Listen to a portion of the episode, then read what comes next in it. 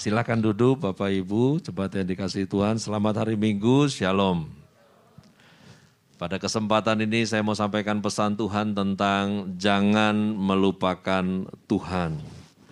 Narasinya terdapat dari kitab ulangan pasalnya yang ke-6 ayat 10 sampai dengan ayatnya yang ke-15.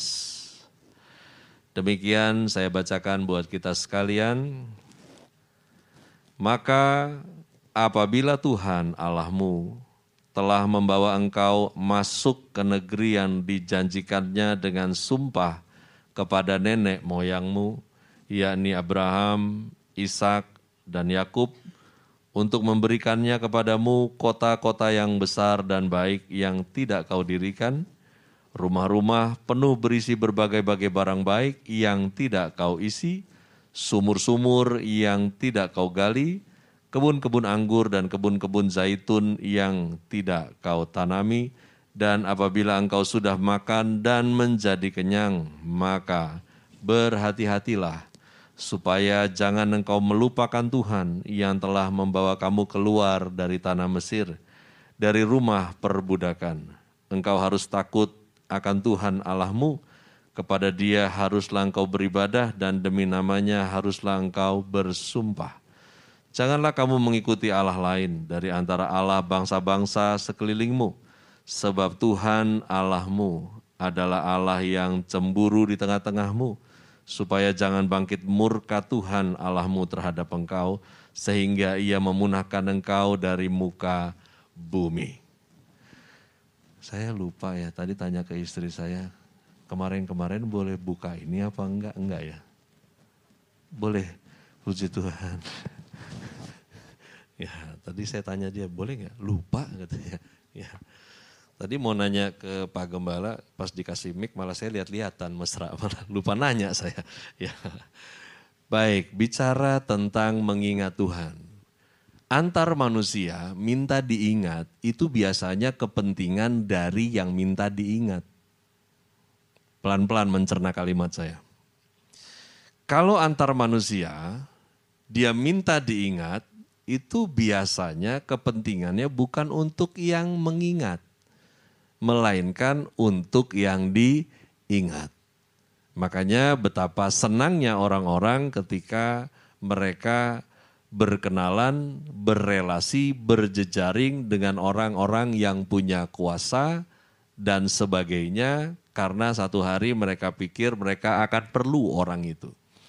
Dan biasanya jangan lupa saya ya Pak, jangan lupa saya ya Bu. Ya. Kepentingannya adalah untuk mereka yang diingat, bukan untuk mereka yang mengingat. Beda dengan narasi yang ada di dalam ulangan 6 ayat 10 sampai dengan ayat 15 tadi. Kepentingan untuk mengingat Tuhan bukan di pihak Tuhan. Kepentingan mengingat Tuhan adalah di pihak Anda kebaikannya. Ini berbeda. Ketika Tuhan berpesan untuk supaya mereka siap ketika semua kenyamanan, rasa aman, dan kelimpahan itu terjadi nanti, maka Tuhan berpesan, "Jangan nanti kamu lupa saya." Dan mengingat Tuhan sekali lagi keperluannya bukan di pihak Tuhan, melainkan di pihak Anda dan saya. Bicara tentang melupakan Tuhan, tentunya tidak seorang pun yang punya niat untuk lupa kepada Tuhan. Gak ada di antara kita yang sudah merencanakan.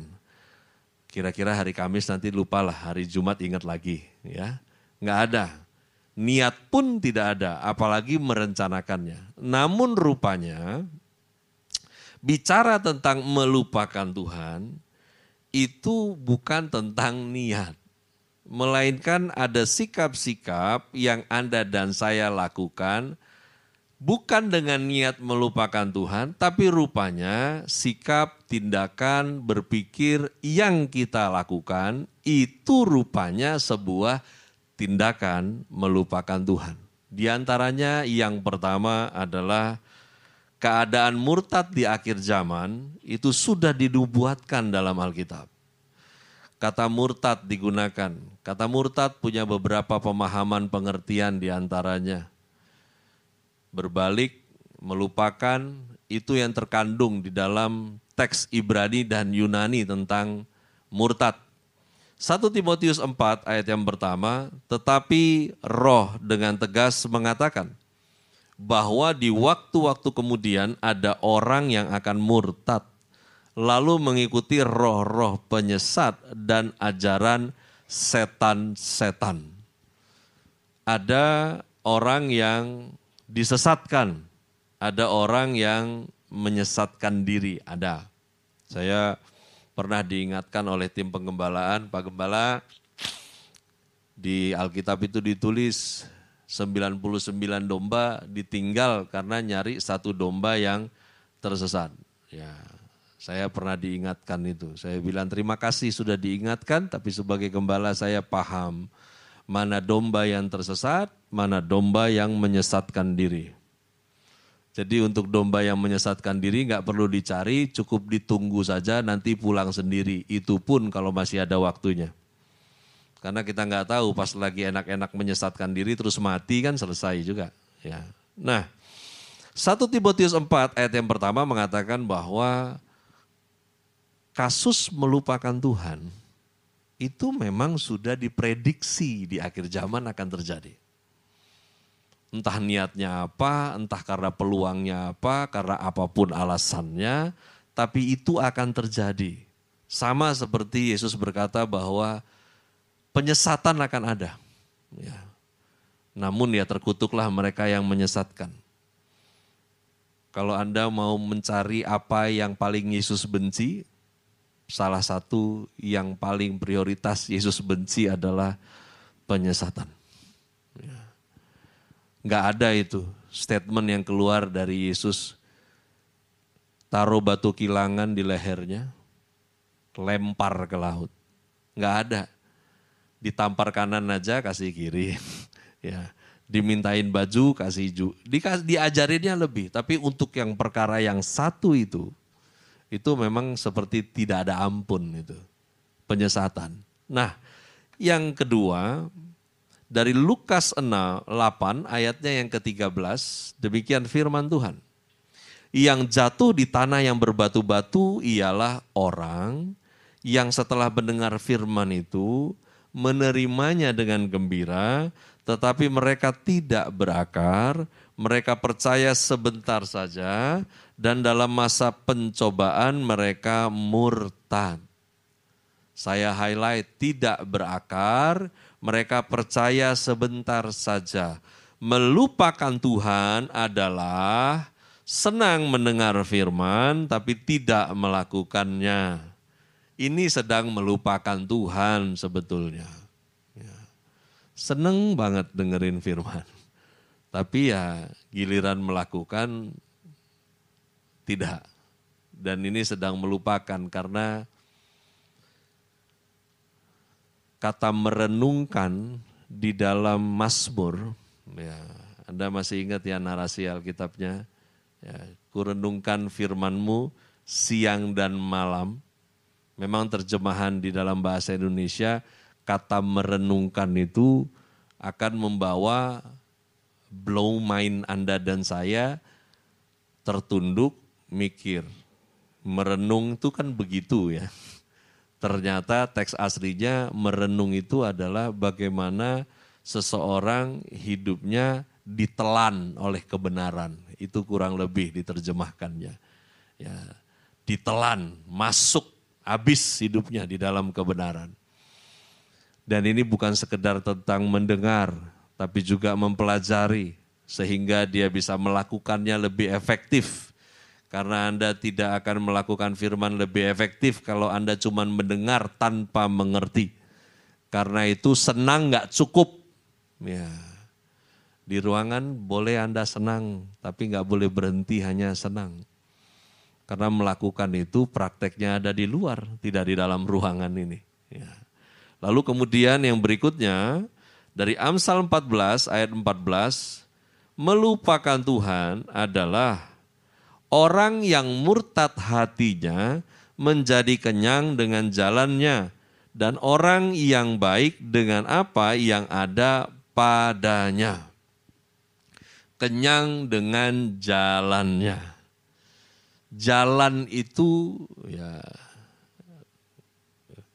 ada saya pernah baca itu event atau ministry atau title ya whatever ya God's way gitu ya jalan Tuhan kalau bicara jalan itu berarti terkait di dalamnya pemikiran pondasi nilai dan cara atau metode mereka yang mengaku percaya Tuhan tapi tidak hidup dengan caranya Tuhan, orang tersebut sesungguhnya sedang melupakan Tuhan. Karena itu, mereka yang berbalik, mereka yang melupakan, yang dalam teksnya menggunakan kata murtad, itu karena mereka mengenyangkan diri bukan dengan firman yang mereka dengar, tetapi mengenyangkan diri dengan jalan pikirannya sendiri, dengan filsafatnya sendiri. Ya, jangan bikin kitab baru. Ya. Lu jual, gua beli. Tapi ngaku Kristen. Kalau perlu gua tunggu promonya. Ya. COD kalau perlu. Yang mana lagi? Sabar itu ada batasnya. Saya mau minta ayatnya mana? Enggak ada ayatnya sabar itu ada batasnya. Nah, terus sampai kapan kita harus sabar? Sampai Anda dan saya mirip Yesus. Ya, kan begitu kan? Ya. Tapi ini loh, orang yang kenyang mengenyangkan diri dengan cara berpikirnya dan cara bertindaknya sendiri menurut apa yang dia pikir baik orang ini sesungguhnya sedang melupakan Tuhan sekalipun kalung salibnya besar. Ya. Firmannya dengar, ayatnya tahu, alamat ayatnya dia hafal. Masalahnya ketika mau eksekusi, tetap cara pikirnya yang main. Sesungguhnya yang membuat Anda dan saya menjadi nggak cocok dengan dunia ini adalah ketika Anda dan saya sedang berupaya menyocokkan diri dengan Tuhan. Makin ke sini, saya makin nggak cocok kok dengan dunia ini. Dengan upaya dan kerinduan saya yang menyenangkan Tuhan, sibuk dengan Tuhan punya mau apa, dan itu udah pasti membuat Anda akan terpisahkan sebagai orang-orang yang bersunat dalam Kristus. Terpisahkan. Dari cara berpikirnya aja udah beda. Ya, siapa di antara Anda yang punya karyawan yang mereka bukan pengikut Kristus atau mereka yang ngaku pengikut Kristus tetapi firmannya digeser. Itu kelihatan dari cara berpikirnya sehari-hari mereka yang tidak menempuh jalan dengan caranya Tuhan, pasti hidupnya nggak efektif. Mungkin istilah yang digunakan adalah ribet. Bahkan bikin ribet dirinya sendiri. Semakin Anda ngerti, semakin Anda paham, semakin Anda praktekkan, semakin efektif hidupmu. Harusnya begitu bukan sekedar kamu senang. Karena sesungguhnya bicara tentang senang dan melakukan, senang dan melakukan, senang dan melakukan, itu bikin hidup Anda harusnya lebih ringan kok. Ada dua kata yang harusnya dibuang dari kamus hidupnya orang Kristen. Yang pertama pergumulan, yang kedua masalah. Kita menyebut sesuatu itu masalah karena itu unpredictable. Udah nggak ada lain, itu kok. Di luar perhitungan Anda. Dan Anda bilang, ini masalah. Padahal yang namanya sesuatu yang unpredictable bukan disebut masalah, disebutnya mustahil. Dan mustahil itu kan nempel sama yang namanya mujizat. Anda nggak nyampe ke mujizat kalau Anda belum nyampe kepada mustahil. Itu gerbangnya. Ya. Tapi kita kan bukan sibuk sama mujizat, kita sibuk sama mustahilnya. Kata yang kedua adalah pergumulan. Betapa lekat orang Kristen dengan istilah ini. Pergumulan. Semakin Anda cari tahu sibuk dengan apa yang Tuhan inginkan, semakin Anda nggak ngalami yang namanya pergumulan. Ya, doa puasa berlama-lama, memperjuangkan sesuatu. Saya percaya kok, semoga Anda juga percaya Tuhan yang kita sembah adalah Tuhan penjawab doa. Anda aminkan itu? Dan percayakah Anda doa Anda sudah dijawab? Pasti sudah dijawab. Masalahnya adalah kita suka nggak dengan jawabannya. Karena kita nggak terbiasa dengan pikiran dan perasaan Tuhan. Akhirnya kita nggak nyimak dengan apa yang dia jawab. Kalau cuma senang aja kita nggak pernah nyampe memang dengan apa yang ada dalam pikiran dan perasaannya. Akhirnya kita berjuang dengan cara kita sendiri yang kita pikir kita sedang mengingat Tuhan karena memakai namanya, sesungguhnya kita sedang putar balik. 1 Timotius 5 ayatnya yang ke-8. Tetapi jika ada seorang yang tidak memeliharakan sanak saudaranya apalagi seisi rumahnya, orang itu murtad dan lebih buruk dari orang yang tidak beriman. Konsentrasinya adalah memikirkan diri sendiri. Konsentrasinya adalah dia pikir dia hero-nya. Saya pernah dapat undangan khotbah, topiknya itu mirip dengan topik title-title eh, bincang-bincang di TV. Judulnya From Zero to Hero. Ya, di televisi kan ada tuh ya. From hero, zero to zero.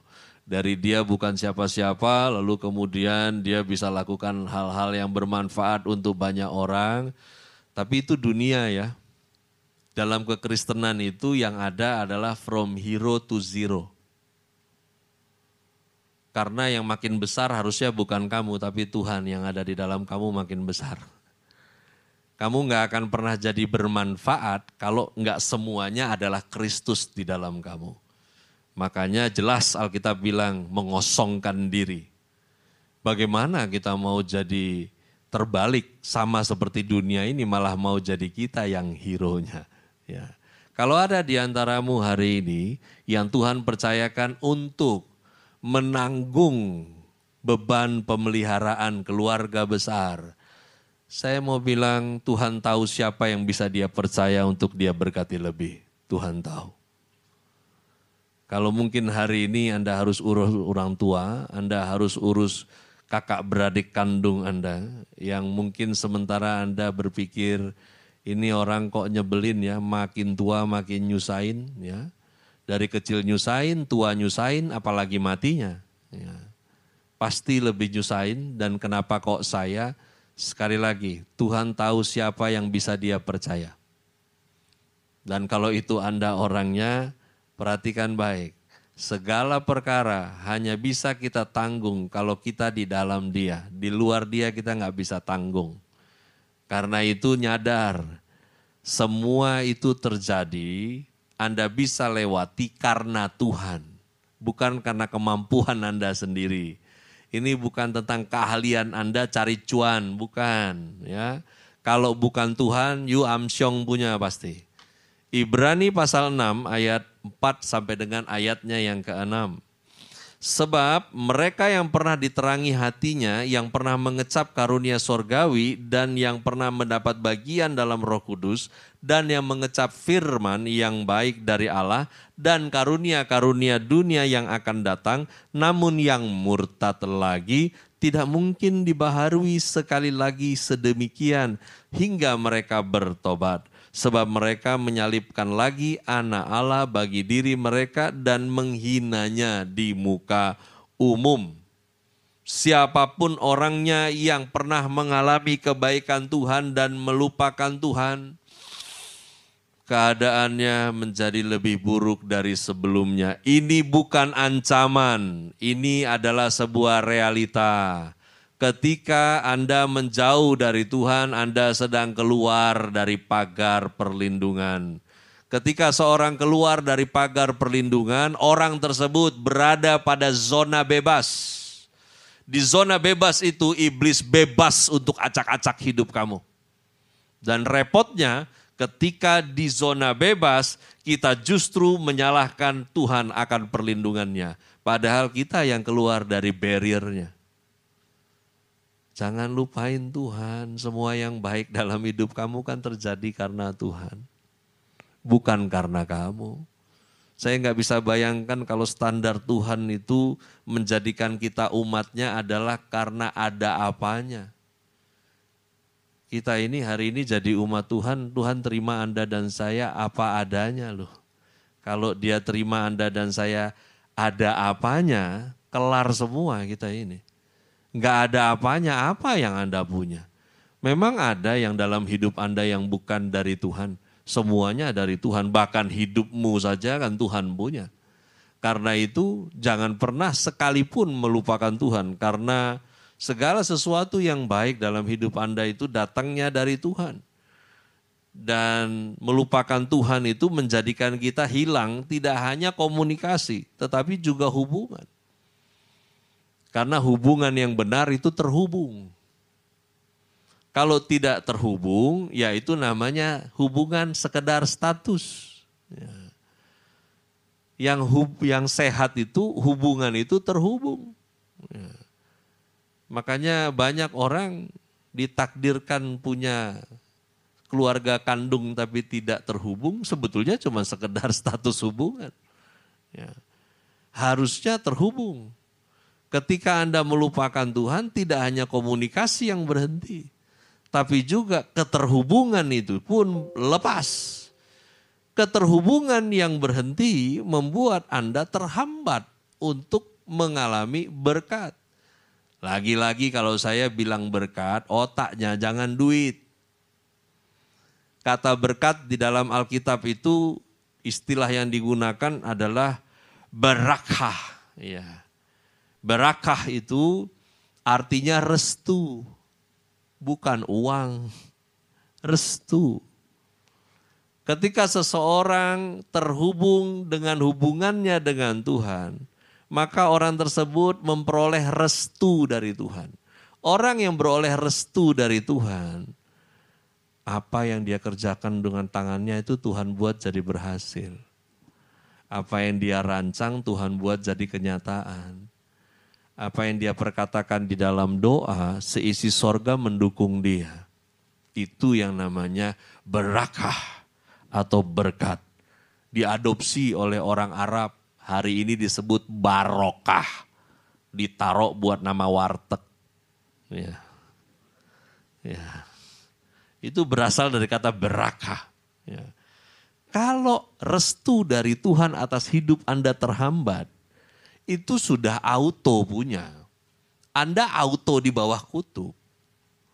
Kutuk itu menjadikan hidup seseorang jadi susah nggak karuan. Ya. Yang susahnya bukan dari Tuhan, yang susahnya karena orang ini menjauh dari restu Tuhan. Bikin apa aja nggak pernah jadi. Cuman bisa kepengen-kepengen aja. Ya rancang juga nggak pernah kelar.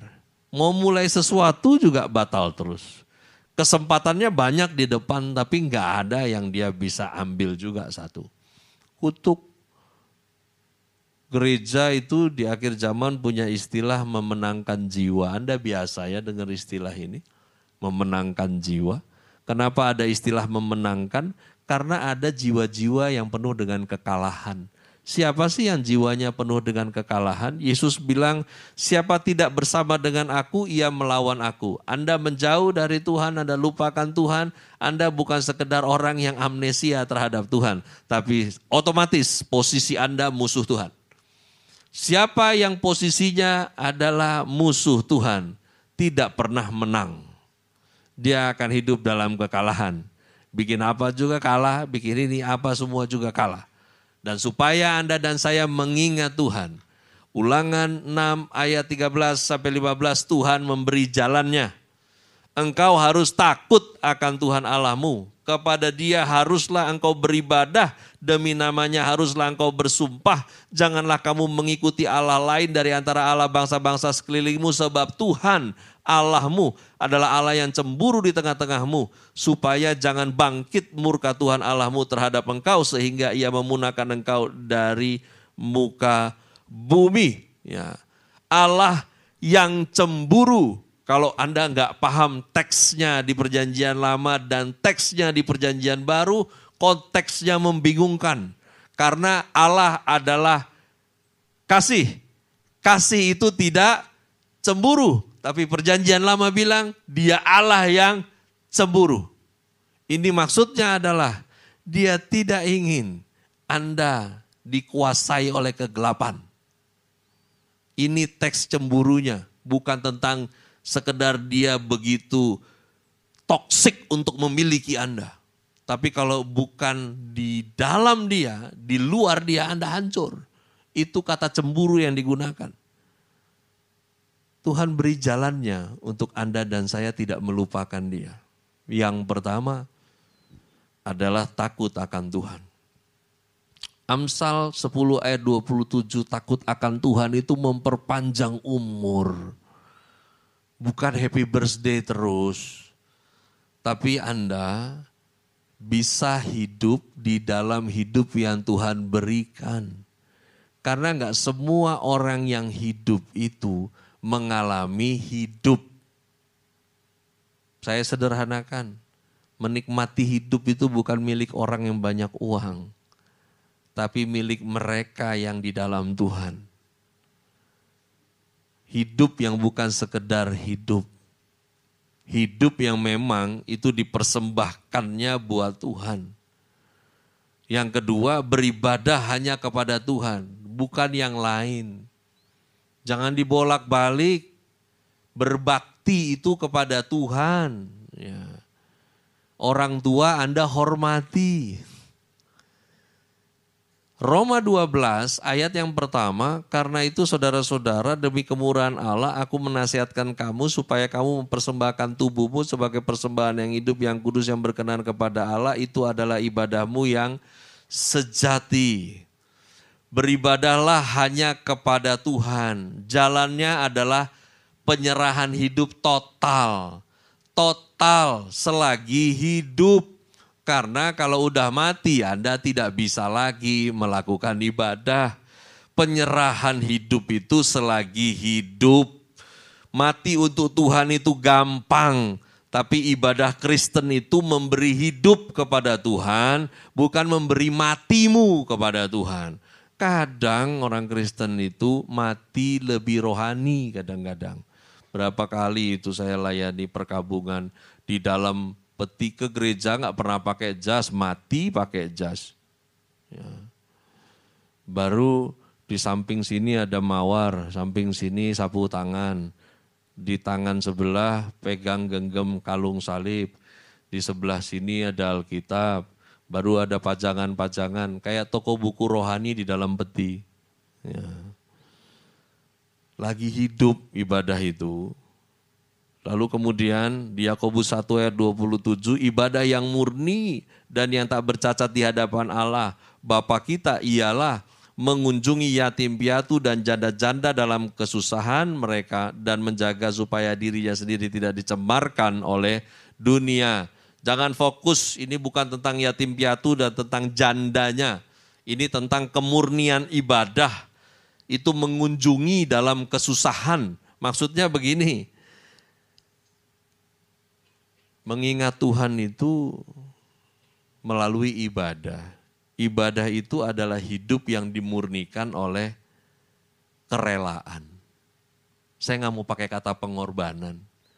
Karena apa sih yang Anda bisa korbankan? Kerelaan. Di mana Anda membiasakan diri untuk nolong orang yang nggak bisa nolong kamu. Lakukan apa yang baik pada orang yang kamu tahu nggak mampu dia balikin kebaikan itu. Ya. Itu namanya kerelaan.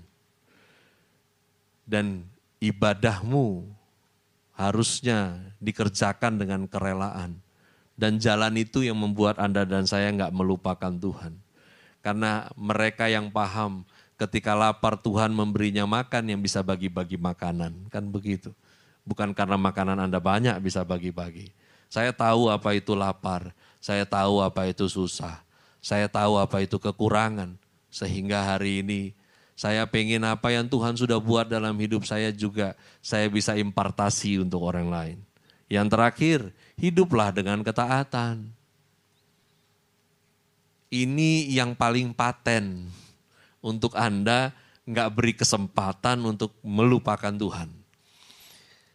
Yohanes 14 ayat 15, Jikalau kamu mengasihi aku, kamu akan menuruti segala perintahku. Di Yakobus 4 ayat 7, tunduklah kepada Allah dan lawanlah iblis, maka ia akan lari dari padamu. Mengasihi Tuhan itu tidak abstrak. Luar biasa Tuhan sendiri memberitahu Anda dan saya caranya bagaimana untuk dia dikasihi Buat Anda para suami, kalau Anda nggak paham, tanya ke istrimu seperti apa dia mau dicintai. Karena cinta yang berhasil adalah ketika yang dicintai merasa dicintai. Yang repot Anda laki-laki mau mencintai istri Anda seperti seorang laki-laki dicintai. Nggak bisa ya Bambang mencintai Agus, susah. Ya. Istrimu perempuan. Ya. Demikian juga Tuhan dia punya jalannya dan dia beritahu Anda dan saya. Gini loh caranya, kalau kamu mau mengasihi saya, kamu nurutin yang saya perintah. Makanya Alkitabnya dibaca, kalau enggak enggak tahu kita perintahnya juga apa. Ya. Makanya nurut. Nurut di atas melakukan. Ada orang yang bisa melakukan sekalipun dia enggak nurut. Tapi kalau nurut, harusnya melakukan. Dan siapa yang nurut, dia submission. Siapa yang nurut, dia tunduk pada Allah. Siapa yang tunduk pada Allah adalah orang-orang yang mampu bertahan. Dan orang-orang yang mampu bertahan, iblis lari dari dia. Hidup ini bukan tentang peperangan terus. Ketika Anda submission kepada Tuhan, iblis geser kok dari jalan Anda. Jangan sibuk ngurusin iblisnya, sibuk saja Anda nurut kepada Tuhan. Kalau Anda nurut pada firman, iblisnya yang minggir. Mari kita berdoa. Terima kasih Tuhan Yesus. Sampai di sini hambamu berhenti berbicara. Namun kiranya roh kudus yang memampukan kami boleh beroleh pengertian yang Tuhan mau kami dapatkan karena itu pengurapanmu juga yang memampukan kami melakukan. Sehingga semua yang adalah Kristus itu penuh di dalam setiap kami. Dan akhirnya semua yang baik, semua yang indah, semua yang kudus, semua yang sedap didengar, itu dimeteraikan atas kehidupan kami yang percaya. Untuk satu nama yang dimuliakan. Yesus Kristus Tuhan. Yang mengingat Tuhan, mari bersama katakan amin. Beri tepuk tangan buat Tuhan Yesus.